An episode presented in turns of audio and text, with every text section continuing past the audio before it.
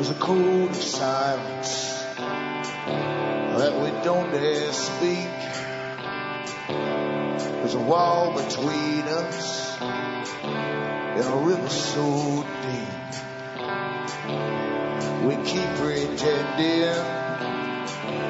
that there's nothing wrong. There's a code of silence and it can't go on.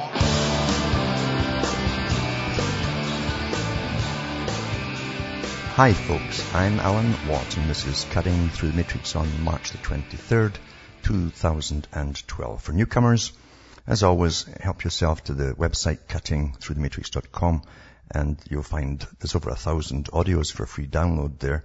And hopefully, if you can wade through some of them at least, you'll start to understand the system into which you've been born and raised and conditioned not to suit you or help you on your, your, your life and career or whatever, but actually to make sure that you conform to a manageable society. And the world you're, you're, going through today is full of massive changes because it's all coming together with the rest of the plan, of course, the world government idea, uh, the sustainable living, which is really getting the public to believe in something so that they'll uh, accept living in poverty down the road. So help yourself to the audios and so on. I, I, talk about the plan, the big plan, the big foundations that front for the, the international banking boys who set them up as tax uh, havens, basically, or reliefs, uh, in a sense, or write-offs. And they finance thousands of non-governmental organizations and all the think tanks that, that now work with all the governments. They own them, basically. So we're living through a planned system, planned society, uh, where the few at the top, of course, live on the backs of the rest at the bottom, and they're training the public to accept it. And it's a good thing, you see, because it's for the benefit of all and all that usual rubbish. But anyway, help yourself to that. Remember too, you are the audience that bring me to you. You can keep me going by buying the books and discs at cuttingthroughthematrix.com. And from the US to Canada, you can use a personal check or an international postal money order you can send cash or you can use PayPal to order. Remember, straight donations are really, really welcome because I don't bring on advertisers as guests. I'm not flogging any products that will make you live till 190. Um, and I don't have shares in any uh, products that are manufactured either. So it's, it's truly independent. But as I say, you can keep me going if you buy these uh, books I have at cuttingthroughthematrix.com. And across the rest of the world, they've got Western Union to order uh, with uh, MoneyGram or PayPal once again. And straight donations are welcome. What I do is go through the history of the big the big idea really that they came up with a long time ago. You understand in the 1800s they tried all kinds of ways to, via revolution, lots of different techniques to establish a particular system. And, and whatever become, or whoever becomes the elite always graduate up there. And the next thing you know, you've got their sons and daughters working there and then their grandchildren. And that, that went through, even Jefferson talked about that with, uh, after American, America won its war for independence, basically. He said they should, we've got to stop this at the beginning. And it didn't work. Right off the bat, some of them were getting their own nephews in. Franklin tried to get his son in, his son called Temple in as well. So th- this is inevitable, it always happens. And um, you end up with a, an upper aristocracy running the show forever until they're kicked out. So the big boys who run the international banks weren't concentrating on just one country because they're international bankers from all over the world and with a history of wandering over the world too and studying cultures, etc. So they came up with something that would last and possibly forever. That's why Huxley talked about it too, that a scientific run dictatorship could, could last forever. It couldn't be overthrown. The public wouldn't even really understand or even think of overthrowing it. And this is, this is where we are today with this whole system, as I say, that is set up at the beginning or the late 1800s and the beginning of the 1900s through their foundations and through their private uh, organizations that now are totally um, in bed with government. In fact, they run the government and they put their own boys in as presidents and prime ministers, for goodness sake. And they've done that for a hundred years. So we're ruled by a scientific dictatorship. We'll touch on that tonight. Back with more after this break.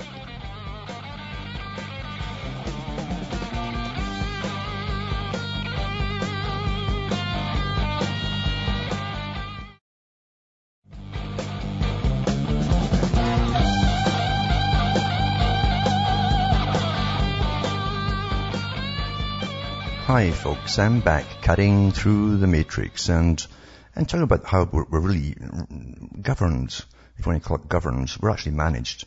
But, uh, uniformity of governance is awfully important in a totalitarian system. And of course the big boys at the top have been working for an awful long time for the single world's government with a, with a standard single education for everyone at the bottom that is a separate one, of course, for those uh, children at the top. And um, they're, they're, pretty well here with it, and that's why so much push was went into into technology and internet, uh, and, and, all of that to do with the internet, total uh, awareness and so on of everyone at all times of the day.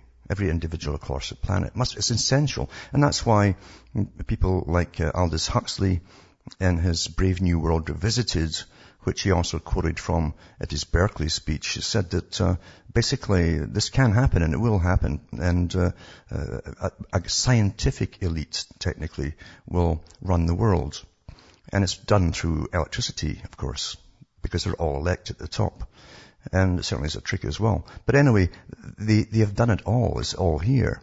And the public have no idea as they play themselves on their gadgets that uh, it's not there so that they can be happy playing away. It serves that purpose. It keeps them distracted, but it really is there to monitor everything that they do because elites, as Orwell said from, from his book that I read the other day, must know what you're thinking every minute of the day.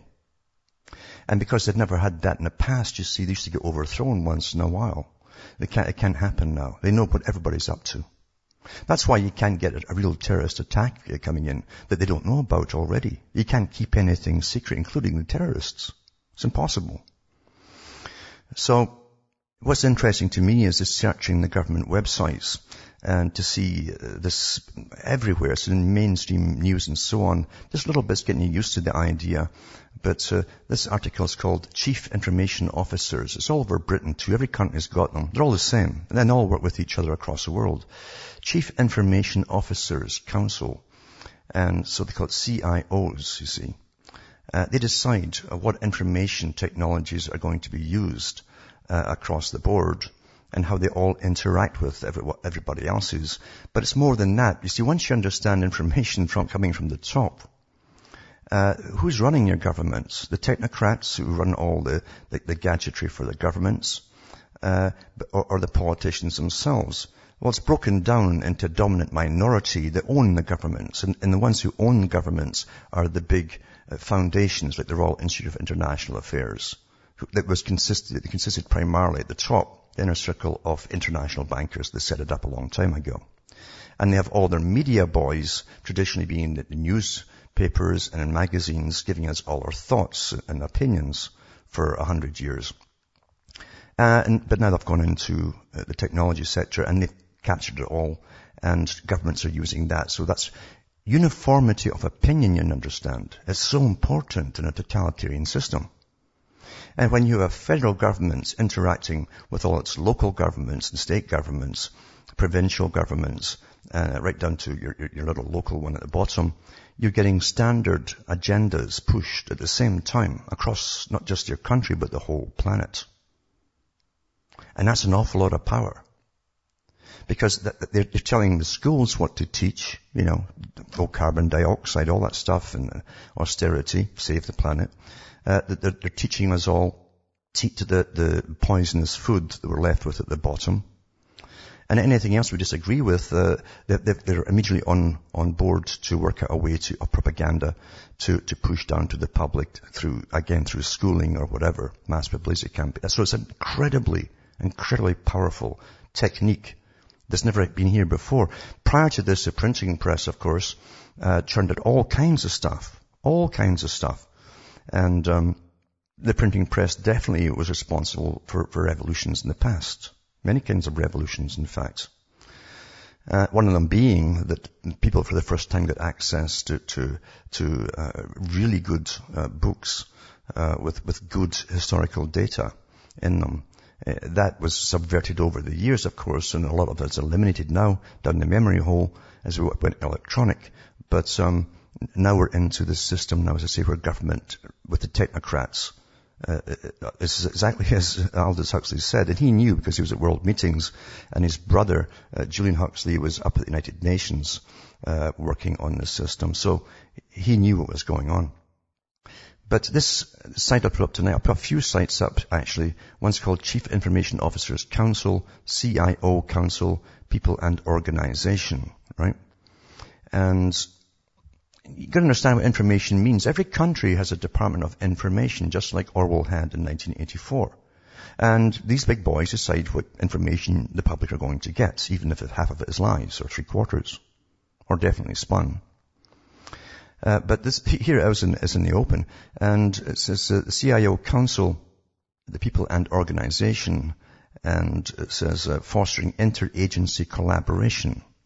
As a principal interagency forum on federal IT, information technology, the CIO Council's vision is to improve how government information resources are managed by increasing the says, and cutting costs. Well, that part doesn't matter. That's just for us.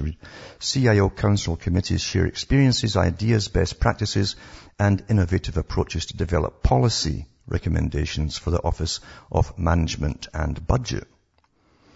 And it talks about the council, lots of links on it. And it says the purpose of the CI Council is to foster collaboration, blah, blah, blah, amongst other government chief information officers in strengthening government-made internet technology management practices. And people and organizations that liaise with other organizations, etc. And committees, lots of committees.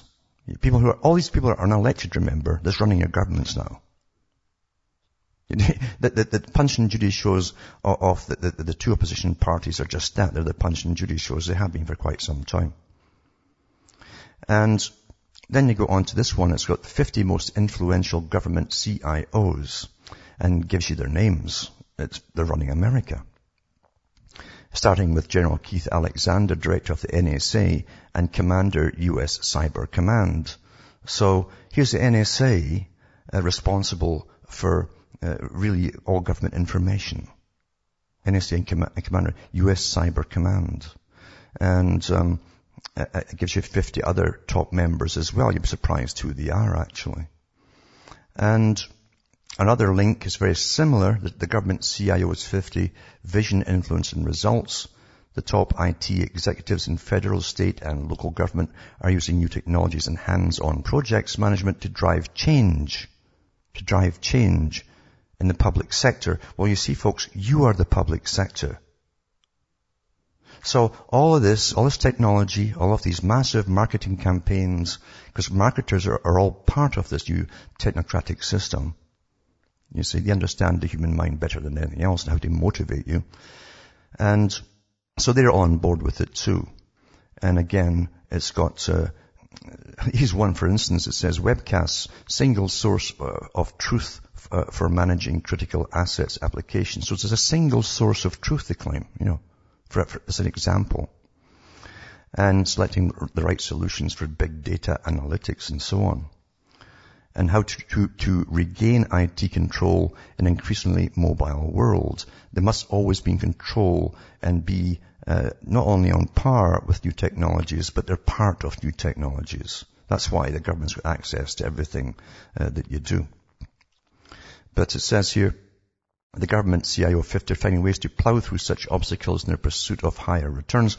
One of the CIOs on our list, Roger Baker of Veterans Affairs, uses metrics-driven reviews to assess IT initiatives at the agency, making adjustments where needed and pulling the plug on others. So they can, they can literally not just upgrade their own equipment and systems and so on, but pull the, the plug on other ones. That includes information on it too. So it'll be always changing. This other article uh, is quite interesting as well because it says, is your TV watching you? The latest models raise concerns. This is a joke actually. It's not a joke because you see they've had this, this gadgetry in your TVs since the 1960s. But uh, it says the new Samsung HD TV has hardwired camera and microphone inside it, plus facial recognition and other unprecedented features. Are you beginning to understand why the, governments of the world mandated that they all go digital for television? I mean, when does government, we're all asking that at the time, when does government care about how comfortable you are? Are you getting the best TV quality or, no, no, no. Nothing happens on this scale with a government mandate unless it's going to uh, be of benefit to the government and probably essential. So this new one's got hardwired camera and microphone plus facial recognition and other unprecedented features. The Samsung's 2012 top-of-the-line plasmas and LED HD TVs offer new features never before available within a television, including a built-in internally wired HD camera. It says uh, twin microphones, face tracking, and speech recognition. While these features give you unprecedented control over an HD TV, the devices themselves, more similar than ever to a personal computer, may allow hackers or even Samsung to see and hear you and your family and collect extremely personal data. It also means they'll have every visitor to your house uh, and so on and so on and so on. While web cameras and internet connectivity are not new to HDTVs, the complete integration is, and it's always uh, connected camera and microphones combined with the option of third-party apps, not to mention Samsung's own software, gives us cause for concern regarding the privacy of TV buyers and their friends and families. I wouldn't cons- be concerned about it. They'll still buy them. They'll still buy them. you know that, folks, don't you? Yeah, they'll buy them. Uh, and you can't help these people. But understand you're in a totalitarian system. Back with more after this break.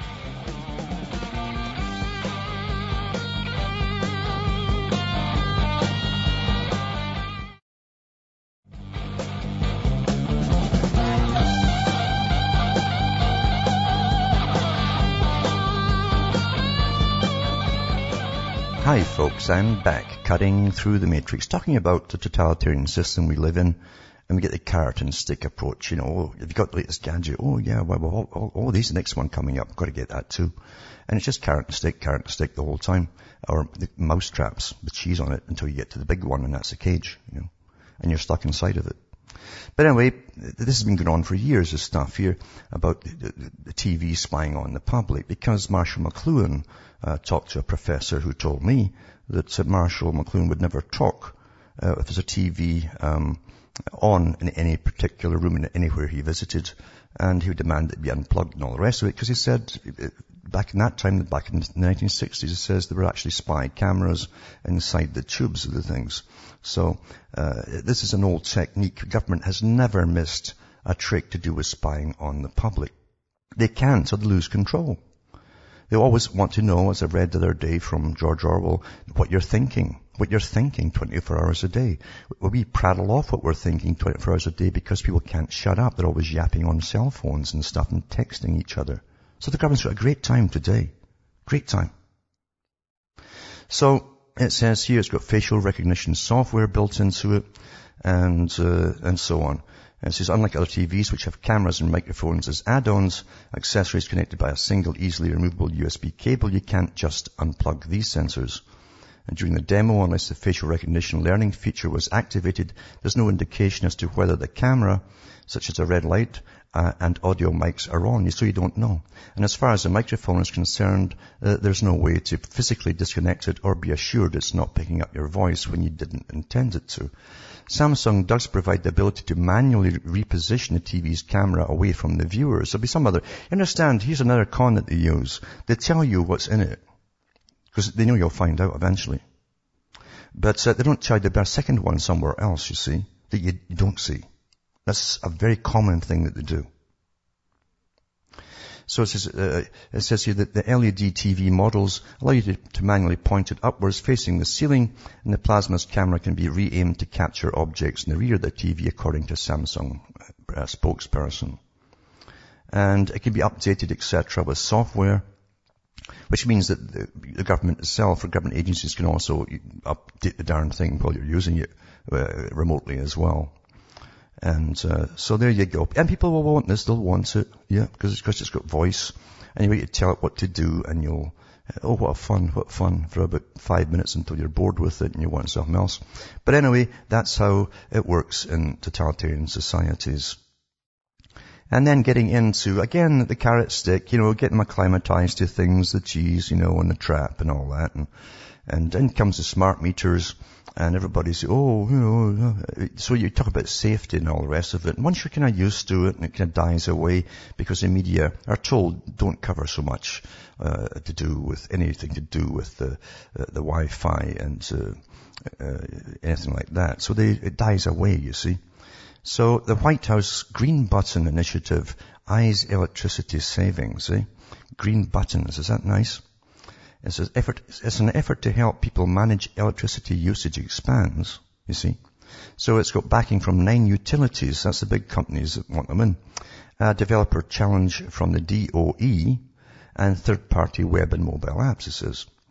A White House call for power companies to help people, to help people, is to help people, you see in the United States better manage their electricity usage uh, and energy usage uh, uh, and, their, and their bills, of course, is expanding with new support from the private sector and government agencies. Let's go back to the government agencies, you know, the ones I mentioned at the beginning. Uh, with their chief information officers and other technology experts and, and all the rest of it. So uh, this is all part of a big, big pre-planned plan, obviously. and it says, um, so they're going, they're going at it for you. So eventually it says here, um, a White House call for the companies to help people and so on. It says, um, nine utilities and electricity suppliers will now allow people to view their electricity usage electronically. So now you're going to be, you, you start to make you obsessed about your electricity usage because they'll keep getting in touch with you and that's, you know, punch up your screen, they're contacting you directly to tell you how much you're using. Eh? Isn't that wonderful? And it's got a little green button initiative, so named because it allows people to see this information by clicking a green button on a website. The government officials said in the green button effort by making their customers energy usage information available uh, so people can quickly make informed decisions about how to better use their power. Again, it's Pavlov, Pavlovian training, folks. And it'll work, you know, and people will sort of be prattling about it too. Because at first they get kind of nervous about these things. Oh, did you get contacted by the government? About your, oh, yeah, I did, I did. Oh, what did you say to them? Well, they, they told me to cut back on this and that. What did you do? Oh, I did, I did. Oh, I better do it too then. And, and that's how it works with the general population, you see. It says, what, what about the Fed's energy habits? So let's see how many, uh, uh, how much energy they claim they're using in federal government departments. Well, that would be a lie, you see. So the move is part of a larger open data strategy. That's your open data, your clear government, you see. It's to, to help you. Announced by President Obama on his first day of office, that has been the linchpin of the administration's efforts to promote government transparency. What it does is make your house transparent to the government. The Fed's modeled green button after a similar initiative called blue button that lets people click a button online to view personal health data. To help you, you see. And share it with healthcare providers. That's the big corporations that start bombarding with emails and sending you, you know, cheap crutches and things. And other trusted health partners, you see. And mind you too, there'll be a red button for the dissenters. You know what happens when you press that one. Back with more after this.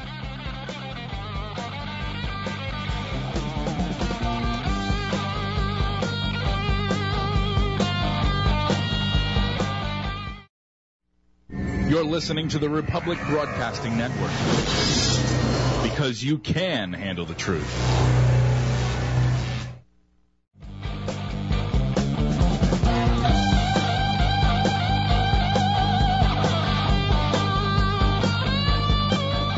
Hi folks, I'm Alan Watt and this is Cutting Through the Matrix and talking about the totalitarian systems that we're in and how uh, everything's presented to you as, as, something that you want. Oh, you got to get this. It's the latest, whatever.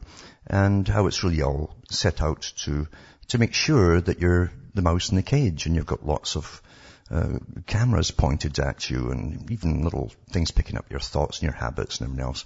Uh, that's really what it's all about. You see, for a, a scientific system to be in power forever, forever. You see that kind of system can never be overthrown. And that's again what, what, uh, Aldous Huxley talked about in Brave New World Revisited. And it says, uh, this is a kind of non-story. U.S. resurrects shuttered uh, Bush administration total information awareness data mining program. I don't think it ever went away. I don't think it ever went away. But it says it resurrects the Bush administration's total information awareness data mining program and it relaxes the limits of use of data and terror analysis. Well, they've never uh, had limits on anything at that level. Never ever. But says that the Obama administration is moving to relax restrictions on how counterterrorism analysts may retrieve, store and search information about Americans gathered by government agencies for purposes other than national security threats. So it's, it's for everybody, right? Attorney General Eric Holder Jr. on Thursday signed new guidelines for the National Counterterrorism Center, which, which created, was created in 2004 to foster intelligence sharing and serve as a, a terrorism threat clearinghouse. The guidelines will lengthen to five years from 180 days, the amount of time the center can retain private information about Americans when there is no suspicion that they are tied to terrorism, intelligence officials said. So it's for everybody. And don't you believe there's any time limit so they can't keep this stuff. So the guidelines are also expected to result in the center making more copies of entire databases and data mining them, using complex algorithms to search for patterns that could indicate a threat. I guess your TV will help them as well. But um, it's a kind of non-story because they've always been doing this stuff, you see. Always. Always been doing this stuff. And I've said for ages, you see, because see, the Royal Institute for International Affairs set up many front groups which belonged to them. They were theirs. And the members belonged to the Royal Institute for International Affairs, Council on Foreign Relations. And the, the, ones for the Pacific, which they set up in the 1920s and 30s to work to make the, the Pacific region, or the Far Eastern, I should say, um, to amalgamate the countries way down the road, like today, you see, like China, Australia, New Zealand, and a whole bunch of other ones. And we know that um, the Prime Minister of Australia now is bringing in the carbon taxes and making the country destitute, you see, uh, and giving lots of deals to China, uh, has called this the new Asian century. And here they go, because the banks are now uh, making ties. The central banks of Australia and China are starting to make ties together. They always start off with ties. They've got certain terminology they use for that. It says the RBA Governor Glenn Stevens and, and Bank of China Governor Zhu, uh, Zhuotian signed the currency deal in Beijing on Thursday.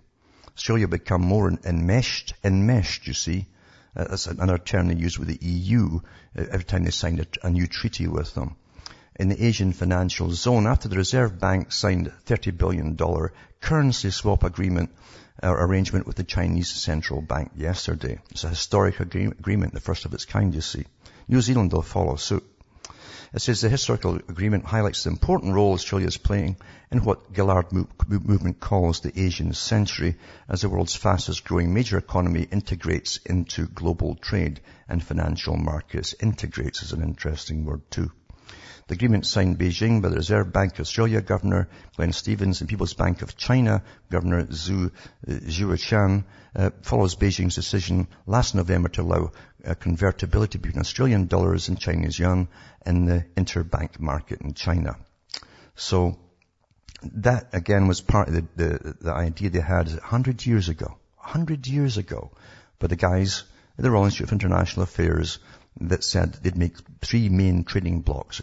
The whole of Europe would eventually expand for the continent, you see. A North American uh, integration, American continent integration, and then one, the last one would be the Far East. And uh, here we are. It's just coincidence though, isn't it? Just coincidence. I also put up tonight too uh, a video for, from the, the Council on Foreign Relations, that's the Institute of International Affairs by, the, by another name, just like a rose, you see and they had their Council of Councils meeting. All their other councils across the world uh, are on board together getting their marching orders, and they've got the head of the World Bank there now uh, giving a talk uh, with the ideas for the future, for more integration, more power dominance, and so on. Incredibly powerful organization. It's the, big, the biggest think tanks advising every country in the world as to what to do. And you, they don't just advise. When they come out with their stuff, it's, governments do what they're told. but, but every prime minister is a member. And every president is a member. And has been for, since the late 1800s when it was called a different name. And, um, another one I want to put up tonight too is What's Up With That or What's Up With That. And it's about Monckton's uh, Schenectady showdown It says, uh, Lord Monckton was to give his Climate of Freedom lecture at Union College in Schenectady, New York, and it thrown the university's environmentalists into a turmoil. The campus environmentalists set up a Facebook page announcing a counter meeting of their own immediately following Monckton's lecture. There is, is no debate about global warming, they announced. There is a consensus. The science is settled. Their meeting uh, would be addressed by professors and PhDs and true scientists, no less. And it Sparks, it seems, were, Spats were going to fly. So it's fantastic because Monckton demolished them. All of them. And had them all a gaga, you know, uh, at what he actually said. Because he, he, knows his stuff and he knows his facts. And even the professors, he, he outwitted them by using facts once again. Uh, very good article well, and worth reading as well. Whether it'll do any good, I don't know, because this is the big world mandate, of course, as we well know. And it's one of the main techniques to bring us down into austerity and depopulation and eventually sterilization to save the planet, you see. And in fact, I think Australia also, I don't know, there was definitely talking about penalizing people with more children than two per family, following China's route at one child per family. So, well, they, they consume all that. You know, they breathe out CO2 for goodness sake. Can't have that. So, everything that happens in the world, even the things that get you uh, all riled up and you become an advocate for somebody else's idea, uh, it's all given to you. It's all given to you. The greatest way, of course, is to get you emotionally involved. Emotionally involved and then they present the heroes for you to follow, and you do. You follow them and you parrot them. And youngsters are very good for it. You always get the youngsters at university, and there's always specific, uh, either CIA appointed ones or definite, definite globalist uh, ones appointed to every university to get the students riled up to tell them what to protest about, you see. They've done that for a hundred years too. Uh, so people never stand back and look at the data for themselves or even question beyond if I'm being used, what are they using me for? What is their real agenda? Because they never read the past, you see. Then They never read about the past, the big boys about depopulation, too, too much of the cattle at the bottom, uh, or David Suzuki, for instance, the guy who loves nature, who's actually a eugenicist and, and a geneticist. You see, you cannot be a geneticist without taking all your eugenics courses. It's all based on eugenics. And, um, and, and Suzuki, uh, just recently, uh, got in hot water again, uh, on his particular attacking Canada and so on and trying to close down our energy supplies in Canada with all this outside funding he's getting. You know, from Soros, probably, and other people like that, I'd imagine. Well, not just Soros, but uh, a few other outside ones. Soros is involved in these things, by the way. Big, big globalist. But, um, as I say, nothing out there. Oh, he's the one in Suzuki. It says, Suzuki versus the Senate. Who's silencing whom? It says radical environmentalists tend not to be famous for their objectivity or sense of irony. Canada's most famous eco-activist, David Suzuki, I'll put that link up again where you'll see him uh, when he was at university teaching the students that humanity are all maggots. Maggots. He says, there's four levels of maggots, he said. That, that the bottom two levels of maggots live on the poop from the ones above. So I guess he's up there somewhere pooping us, uh, on us all because he obviously sees himself as a superior type of maggot with better genes, you know. Anyway, proved it this week by organizing a writing campaign to protest a Senate inquiry into foreign institutional funding of Canadian political activism. See, and that's where they're getting all their money. It's from these big foundations. They're pushing, oh, global warming, carbon taxes, and the green agenda, depopulation. Independent researcher Vivian Krause unearthed more than $300 million of such eco-laundering, they call it, from other countries in Canada, which has been used to campaign against the British Columbia fish farming and bring the Canadian forestry industry to heel. Recently, both Prime Minister Stephen Harper and Natural Resources Minister Joe Oliver fingered foreign funding in clogging up the regulatory process for the proposed Northern Gateway pipeline the latest from uh, the uh, front in the green energy's war against the oil sands. The Suzuki to Senate form emailed uh, ventriloquized uh, that robo-senders were disappointed by the recent attempts of some senators to silence and demonize those who don't share their positions. It suggested that the Conservative senators led by Nicole Eaton were trying to stifle the voices of millions of Canadians. In fact, silence and demonize could be the Suzuki Foundation's motto. On its website, right beside Tell the Senate to Stop Silencing Environmental Groups, sits a piece by Mr. Suzuki with the headline, Climate Change Denial Isn't About Science or Even Skepticism. The same article was recently published in the Huffington Post under the headline, Deny Deniers Their Right to Deny. You see, liberals are awfully good at that. They're good at telling you, oh, we're liberal, you know, everybody should have a voice and everything, except when you, when you don't agree with them, then they don't want you to have any voice at all. And then when they get in power, they literally pass laws so you can't even speak about things. It says there's no more objectionable term for legitimate skepticism than denial, which equates honest questioning with balmy claims that the Holocaust never took place. The Puffington article is, however, fascinating because it implicitly acknowledges that the Kyoto policy juggernaut has come off the rails. So Mr. Suzuki changes tack. What if the science isn't settled? Uh, and this is a ridiculous idea, though that still is, asked Mr. Suzuki. How can we keep relying on finite fossil fuels and thus robbing the future? We need big plans. Well, who's we? Such Malthusian hooey confirms that Mr. Suzuki is blind to history and utterly clueless about how markets work. Just look at the actual results of the government mandated global green shift, collapsing wind and solar industries, threats of trade war over the EU's plans to force emissions trading on foreign airlines, President Obama backpedaling furiously over Keystone XL in the face of soaring gasoline prices. Meanwhile, Mr. Suzuki's idea of scientific argument, his piece links to a news story about a study that suggests that denial is a function of being a conservative white male. I suggest Mr. Suzuki try that theory on Fearless Blogger and fierce critic of the UN's Intergovernmental Panel on Climate Change, uh, Donna Laframboise. Meanwhile, if you want to understand climate issues, according to Mr. Suzuki, don't even think of visiting the websites of dissenters such as Anthony Watts, creator of Watts Up With That.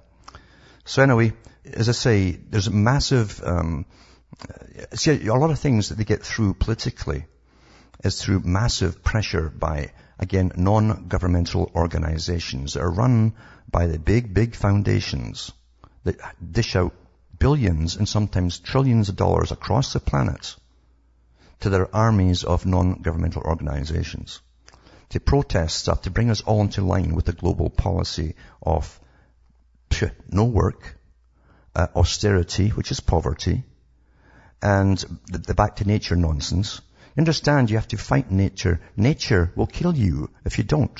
That's why you have a house. To heat yourself and protect yourself from the elements, for an example. But these characters are using all this as a front. They don't believe in that at all. They believe in eugenics, superior types for the future, and in a post-industrial society, you don't need all the useless eaters. And it was Bertrand Russell who first used that term. The useless eaters, the ones who have no purpose anymore. Remember, as I said, Bernard Shaw, I've mentioned it many, many times, not now other people are repeating it, it mentioned that when we are in power, the socialists in the Fabian society, you'll come to us and you'll have to justify why we should let you exist. Because you have to only exist to serve the system, you see. And Suzuki certainly belongs to that category of Fabianism. Sarkozy himself, um, visiting hate and terror websites will be punished, he says. So, uh, President Nicolas Sarkozy is seen making a statement on French national television from the Elysee Palace in, uh, in Paris. I always uh, like that Elysee because it's, it's the field of Ulysses. Understand? Uh, after the revolution, for those who know their history, it was the field of Ulysses where they lit it up with all the lights and tried to reenact, and all dressed up and everything, thousands of them after the revolution, uh, to, to reenact uh, the big ceremonies of uh, uh the, the, Elysian fields, uh, as they call them.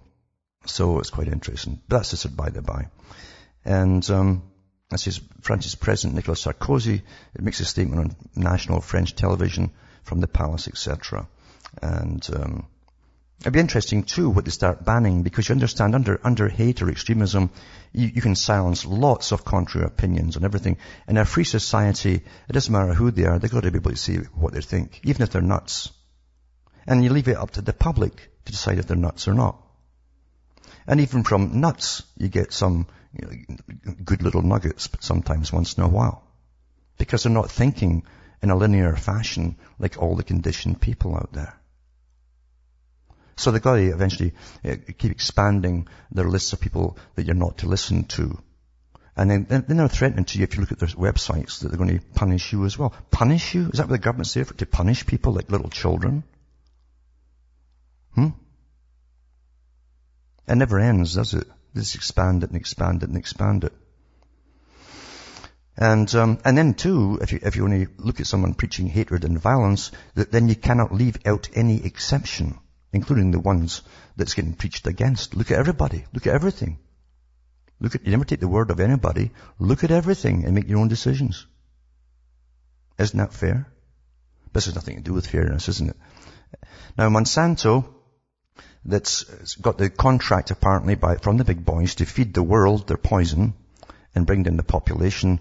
The elite don't eat it themselves. In fact, the Monsanto staff don't eat their own uh, poisonous stuff. They won't eat it. In all their cafeterias, their big plants, uh, they bring in cuisine that only uses organic stuff only. They won't use their own stuff to eat. It has to be organic and non-GM. So in Monsanto's biotechnology book for children, caught brainwashing children. They brought a book out to make sure children get it at school so they'll grow up loving their, their green poisons made by Monsanto. I'll put that link up tonight too. All these links will go up tonight at cuttingthroughthematrix.com back after this message.